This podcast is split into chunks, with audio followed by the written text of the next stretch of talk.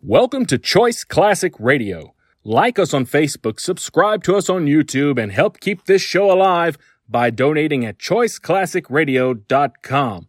For more of your favorite old time radio shows, join us on our companion podcast, Choice Classic Radio Mystery, Suspense, Dramas, and Horrors, where we bring to you the most mysterious tales that the golden age of radio had to offer. And now, with 677 episodes made, airing on the Mutual Broadcast Network from 1937 to 1954, we bring to you The Shadow.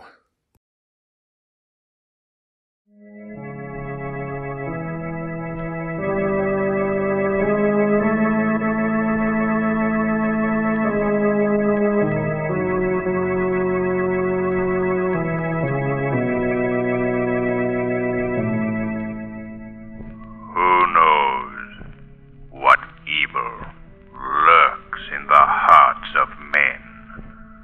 The shadow knows. The Shadow is on the air in a new series of thrilling dramatizations brought to you each week by the Blue Coal Dealers of America. These programs are designed to demonstrate forcibly to old and young alike that crime does not pay. Before we start today's Shadow story, have you ever stopped to consider that some things are worth far more than worldly wealth? Of course you have. And you and I know that friendliness can't be measured in mere dollars and cents. Friendliness is a characteristic of your blue coal dealer. He takes a friendly interest in your home heating problem, gives you friendly advice, renders a friendly service. So why not phone your neighborhood blue coal dealer first thing in the morning? Let him prove to you that the blue coal way is the easy way to heat your home.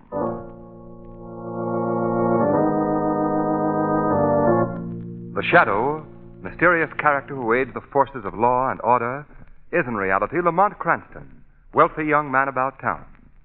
As the Shadow, Cranston is gifted with hypnotic power to cloud men's minds so that they cannot see him. Cranston's friend and companion, the lovely Margot Lane, is the only person who knows to whom the voice of the invisible Shadow belongs. Today's story The Isle of the Living Dead.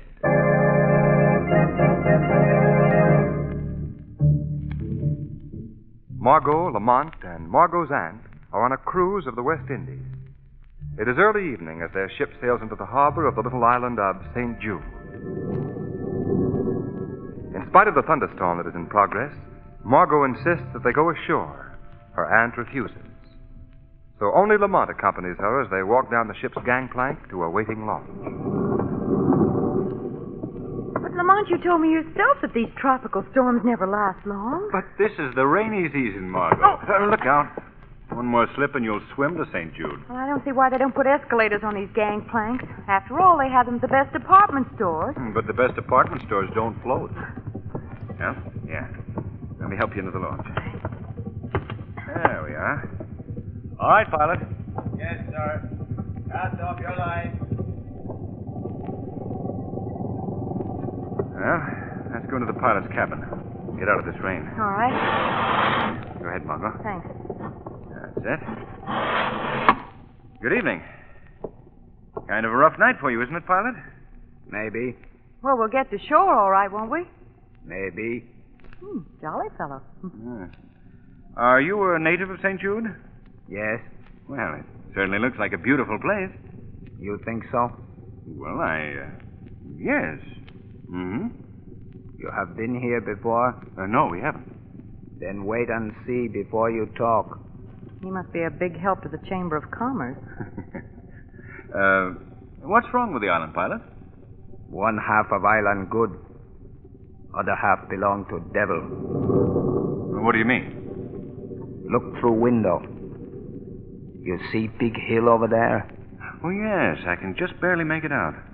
That plantation belong to devil lady, Mrs. Nesbit. Devil lady. Yes. No one go near her place. Why not? You ever hear of zombie? Zombies?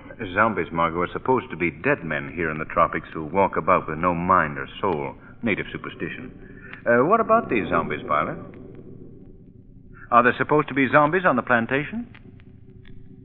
Well, answer me. No talk to pilot when he steer boat. You must have read that on a streetcar someplace. Come on, Lamont, let's go out on deck. Yes. Yes, all right. What do you suppose he meant, Lamont? About the island? Hmm. I don't know. Say, isn't that the young girl that played bridge with us on the boat? Where? That's sitting back there in the stern. Yes, of course. Betty Fulton. Lamont, she's crying. I wonder what the trouble is. Well, let's find out. Hello there. oh, hello, Margot. Lamont. Oh, anything wrong, Betty? No. No, th- that is. I'm leaving the ship. Why, Betty?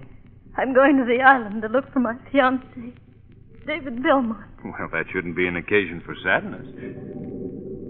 I'm afraid that something's happened to him. That's why I'm here. That's why I've come to this sinister, terrifying island. No, no, Betty. How do you know that something's happened to him? Well, six months ago, he went to New York to find work. I heard from him regularly. And then one day, I received a letter telling me that he secured a job on the island of St. Jude. And what kind of a job? Something to do with a sugar plantation. Sugar plantation. Lamont, isn't that the place that the Well, pilot. uh, there must be more than one sugar plantation, Margot. Uh, what happened next, Betty? I never heard from him again. I wrote to the steamship company and learned that he had definitely come to St. Jude, so I came to New York and booked passage on the first ship. But, Betty, there might have been a mix up in the mails or any Oh, number. of- No, no. I, I've heard too many strange things about the island of St. Jude. Now that I'm here and I feel the mystery of this tropical night, I'm sure something has happened to David. Lamont, listen. What is it? Why, It's probably a native celebration. Why, of course. Look up there on the hill. See that faint line of lights bobbing along? Lamont, that's on the plantations the pilot told us about. Come on, Margot. We'll ask the pilot what all this means. Oh, Lamont, do you suppose it can be zombies? I don't suppose anything, yes. Pilot. Ah, uh, pilot, those lights moving along that hillside, what are they? Lights, Yes, and what are those drums we're hearing? I hear no drum. No drums, but I see no light. Now, wait a minute. Are those zombies? Are they? Ask Jandy. He know. Jandy know everything. He say drum mean death. Johndy. Well, who is Johndy? Well, we'll never learn from this fellow. Lamont, Margot, did you find out what those lights are? No, Betty. Oh. now you know what I mean about the island. It's taken David from me. Betty, Margot and I have a day and a half to spend on this island. If it leaves your mind, we'll help you look for David. And believe me, we won't give up until he's found.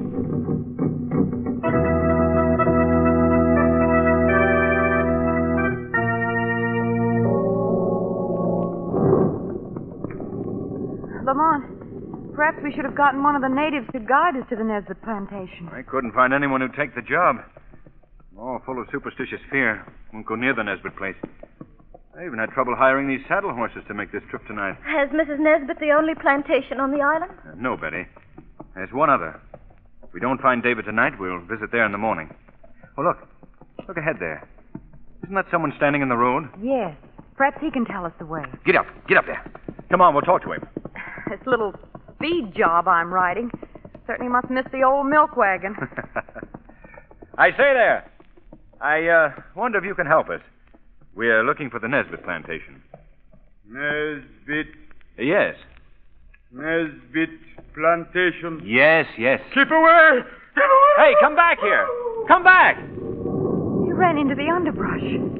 Did you see his face, Lamont? That weird, half-starved face. Yes. Do you suppose he.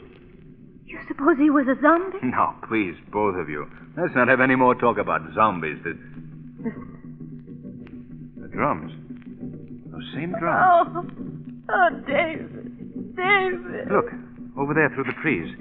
There's a light. The Nesbitt plantation. I hope so. Come on. Get up, boy. Come on. Lamont, Yes, Margot.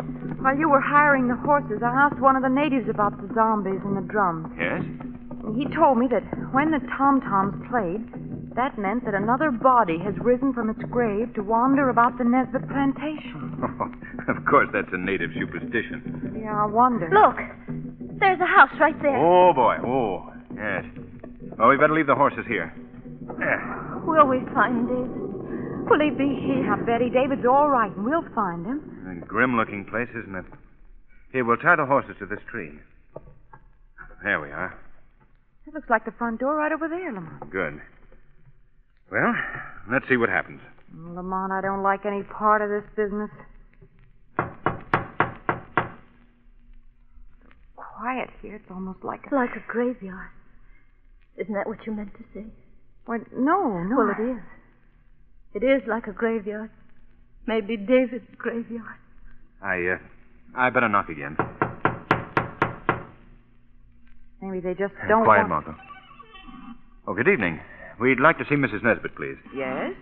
Uh, are you Mrs. Nesbit? Yes, I am. Won't you come in? Well, thank you. Uh, this is Miss Lane, Miss Fulton, and I'm Lamont Cranston. How do you do? How do you do? Well, I'm happy to meet all of you. Won't you come in the study? Well, thank you very much. Lamont, she Um, isn't at all like Margot. that.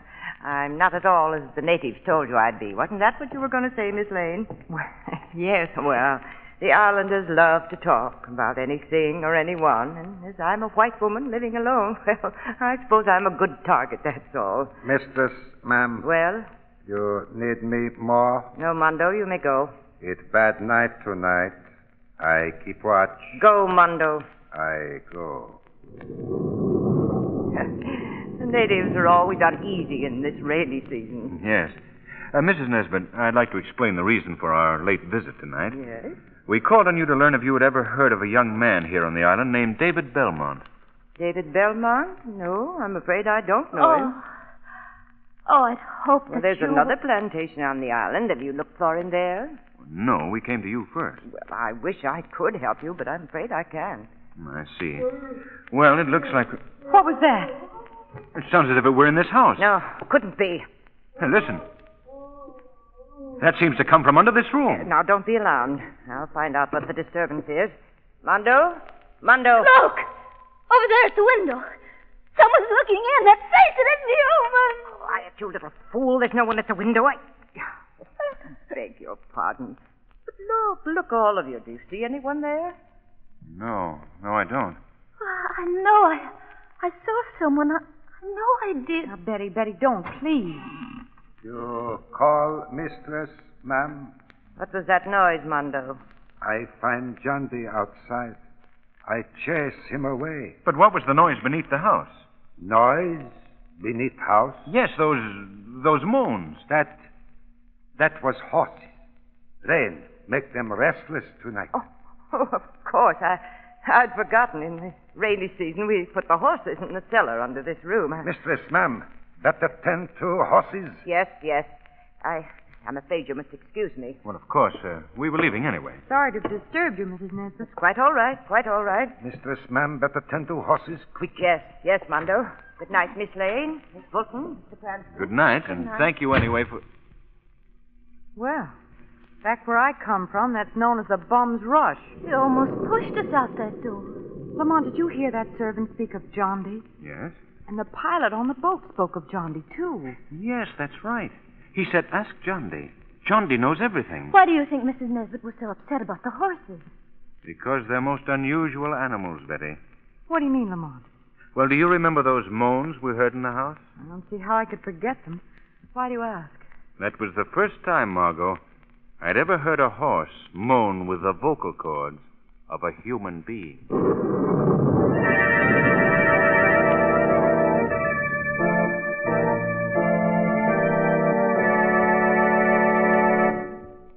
More about the mystery of the Nesbit plantation in just a moment.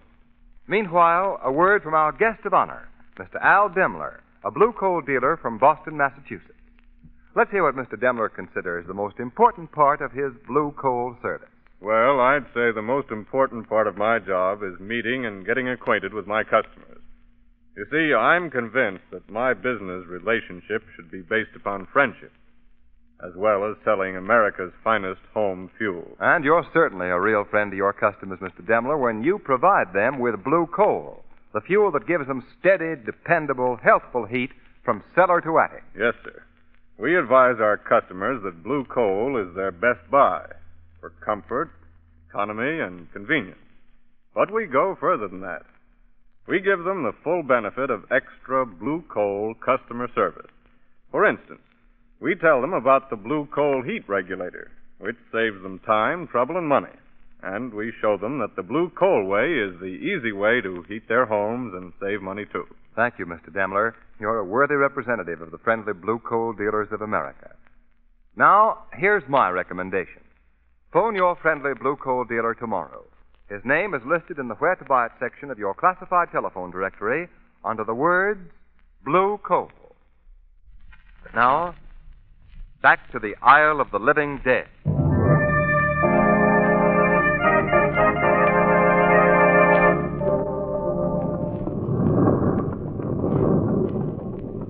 I believe there's an inn just down the street.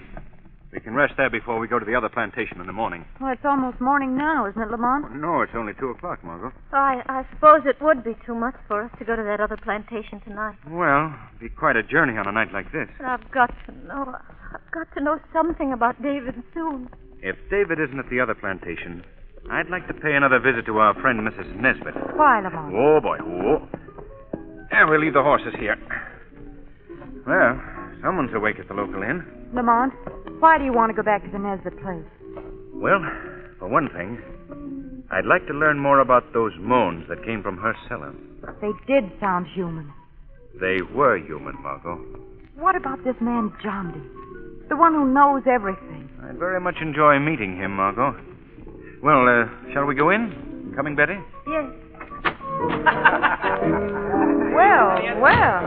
Nightlife on St. Jude. Which seems to consist of one large bar and piano, two small tables, and some local barflies. Well, at least we're out of the rain. Whew, I don't know whether I want coffee or a clothes wringer. Margot, I don't know how to thank you both for practically risking pneumonia just for my sake. Oh, that's all right, Betty.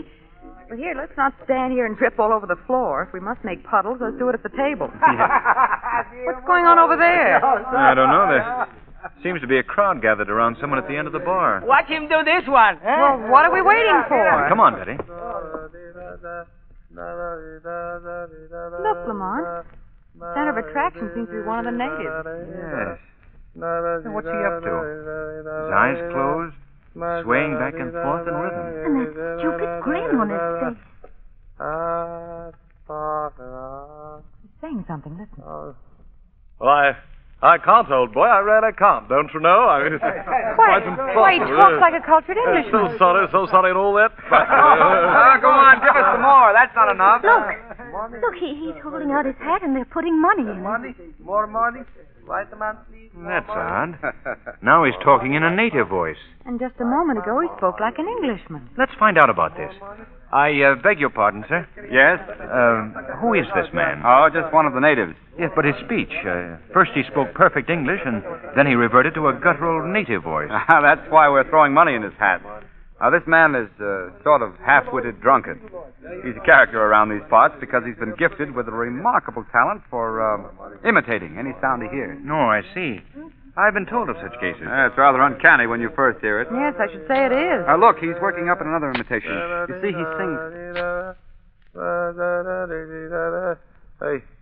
Hey, I I just stuck in here for a quick pick me up. Now, don't, for heaven's sakes, tell my wife. he just impersonated Clancy, the storekeeper. It was perfect, too. Isn't he amazing, Lamont? Yes. Now, most folks feed him liquor and money to keep up on the local gossip. You see, he repeats anything he's heard in the voice of the person who said it. more money, more money for Yandy. Jandy? Did he say Jandy? Yes, that's his More name. money, more money for Yandy. Lamont, he must be the one that was around the Nesbit place tonight. The one the pilot spoke to us about. Yes.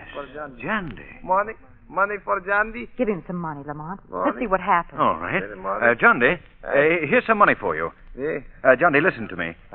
Can you talk like Mrs. Nesbit, the plantation owner? Mrs. Nesbit.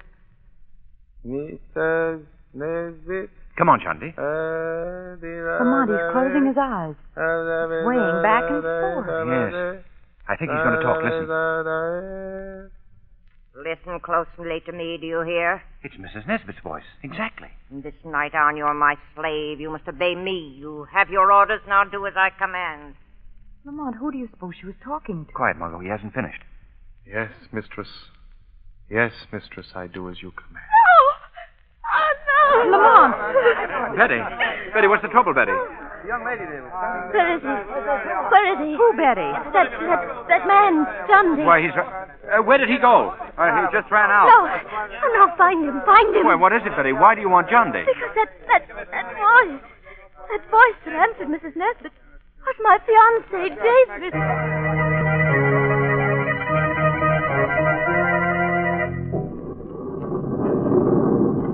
Mondo, Yes, mistress, ma'am. what's that lantern you're carrying? Keep it dry. Yes, mistress, ma'am. Rain or no rain, they're going out into the fields and work.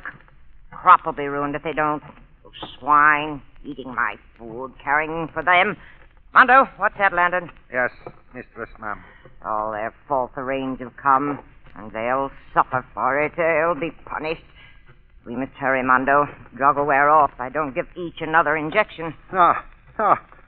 Mondo, no like to be around when you stick needles in men's arms. Mondo, open that cellar door. No, Oh, no, no. No, no, make me go in with them. I said open that cellar door. No, mistress, ma'am. I. No, no, not be with ma'am. Take that! I. I open. I open. Close it quickly. Quiet, you fools. Now listen to me, all of you. I don't expect you to know what I'm saying, but listen anyway. You understand that you're no longer men, you're swine in chains, bound together. Filthy cattle who labor in the cane fields under my command. For two days now it's rained. Because of that rain, you haven't worked. But You've eaten my food, you've gotten my care, or my crops rotting in the fields. Please, I can leave here. Mistress, ma'am. Quiet, Mondo. I only keep all of you alive because I save money using you to labor for me instead of native help. And fortunately, the silly superstition of zombies has kept all people away. And now you've brought this rain, so I'm going to punish you for it. Before you go to the fields, you're going to feel the lash of a whip across your back. We'll see how the swine like this. No, Now, there. mistress, ma'am. No, no, we can. Now, Something bad may happen. You idiots, Oh, come here. Come here. They do not obey. They must obey. Come here to me. I command you. what was that? They no longer obey your commands, Mrs. Nesbit. Who speaks? Who talks to me? Has one of you broken the spell? I spoke, Mrs. Nesbit, but I'm not one of your slaves. Who are you? Men call me the Shadow. I can see no one. He speaks. I see no one. I'm standing right beside you, Mondo. No, no, no one beside me. My hypnotic powers make me invisible to your eyes. What do you want? Why are you here? I've come to free these men from the evil spell that you've cast upon them. No. No, you have no business here. Get out! Get out! My power frightens you, Mrs. Nesbit. Frightens you because it's far greater than yours. No, no one has greater power than I. Mondo, seize this man. Listen for the location of his voice and seize him. Yes, Mondo. Come on, seize me. If you dare. Ah, no, Mondo, no like voice. Mondo, no want to be near voice. Mondo, run away from voice. Mondo! Mondo! Come back here! Your faithful Mondo has deserted you, Mrs. Nesbit. He's not only deserted you, but he's also locked you in the cellar with the slaves you've so cruelly treated. Oh, no. And they're becoming restless, Mrs. Nesbit. Perhaps they feel that the power you hold over them is not as strong as you've led them to believe. No, let me out of here. Mondo, Mondo, open that door. That door will remain locked until you tell me the secret you've used to turn these poor creatures into living dead men. Slaves who move and act like animals. Can't, I can't tell you that. The men are becoming more restless, Mrs. Nesbit. Soon your power will wear off altogether. And when it does, I must warn you. It would be futile for me to attempt to save you from their mad rage. No, no. Hear them? You haven't much time, Mrs. Nesbit. You can't keep me locked up in here, and you must let me out. I cannot release you till you tell me what you've done to these men. All right, all right, I'll tell you. I've been feeding them a drug, a secret drug that I discovered here on the island. I thought so. Is there an antidote for that drug? No, no, it's not necessary. Unless it's administered daily, the effect wears off. Now, please, let me out of here. Not yet, Mrs. Nesbit. First, you must tell me who these men are. Some of them are natives. The others are white men that are hired in the States. And you gave them this drug and put them to work in your fields as slaves, isn't that right? Yes. And you created the superstition of zombies and the tom-toms just to keep away anyone who might be curious about your activities. Yes. Yes, now let me out of here. I must learn one more thing. Is one of these men David Belmont? Answer me. Is he among them? Yes. Now, please, open the door. You promised me, please, Shadow. I keep my promise. Shadow. They run between me and the door. They're barring my way. Shadow. Shadow, are you still there? Shadow. Shadow. They're moving towards me. Out of them. They're closing in on me. Let me out.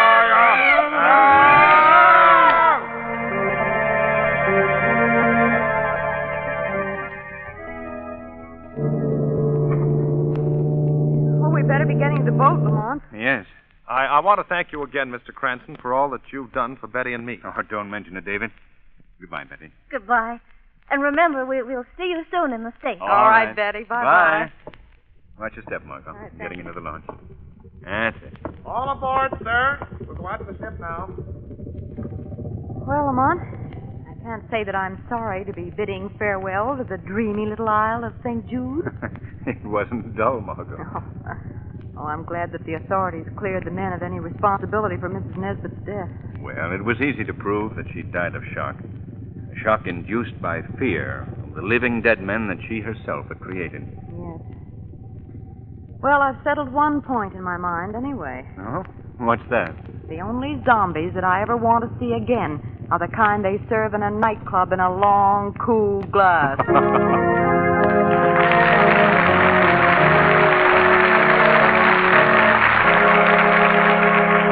And now it's time for John Barclay, America's home heating expert. Mr. Barclay. Thank you, Ken Roberts, and good evening, friends. I'm not much on writing letters, but I certainly like to get letters from you folks. And I get hundreds of them, too. Yesterday, I received a letter from a lady up in Connecticut who has trouble heating a second story room on the north side of her house. Well, folks, a problem like that is just duck soup for a blue coal John Barkley trained serviceman.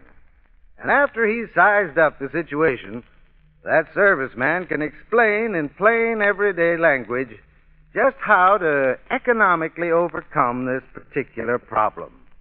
It's really very simple.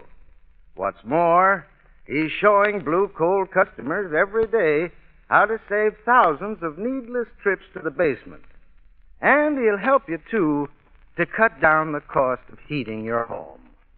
This information won't cost you one penny. So why not take advantage of this extra customer service made possible by your friendly blue coal dealer? Just phone him tomorrow and tell him your problem. I thank you.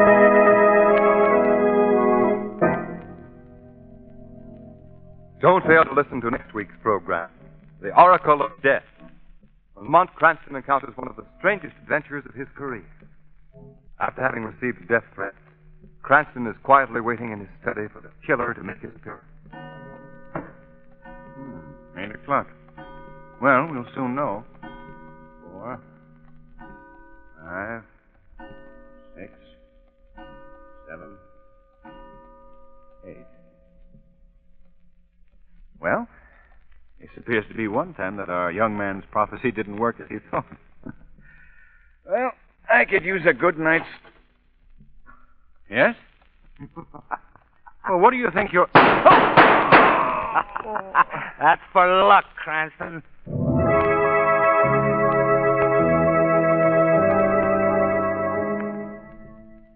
Today's program is based on a story copyrighted by the Shadow Magazine.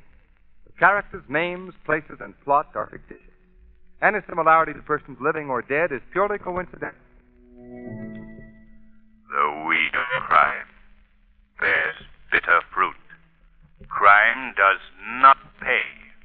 The shadow knows. Next week, same time, same station, the Blue Coal Dealers of America bring you another thrilling adventure of the shadow. So be sure to listen. And be sure to phone your friendly Blue Coal dealer for greater heating comfort at less cost. This is Ken Roberts saying, keep the home fires burning with Blue Coal.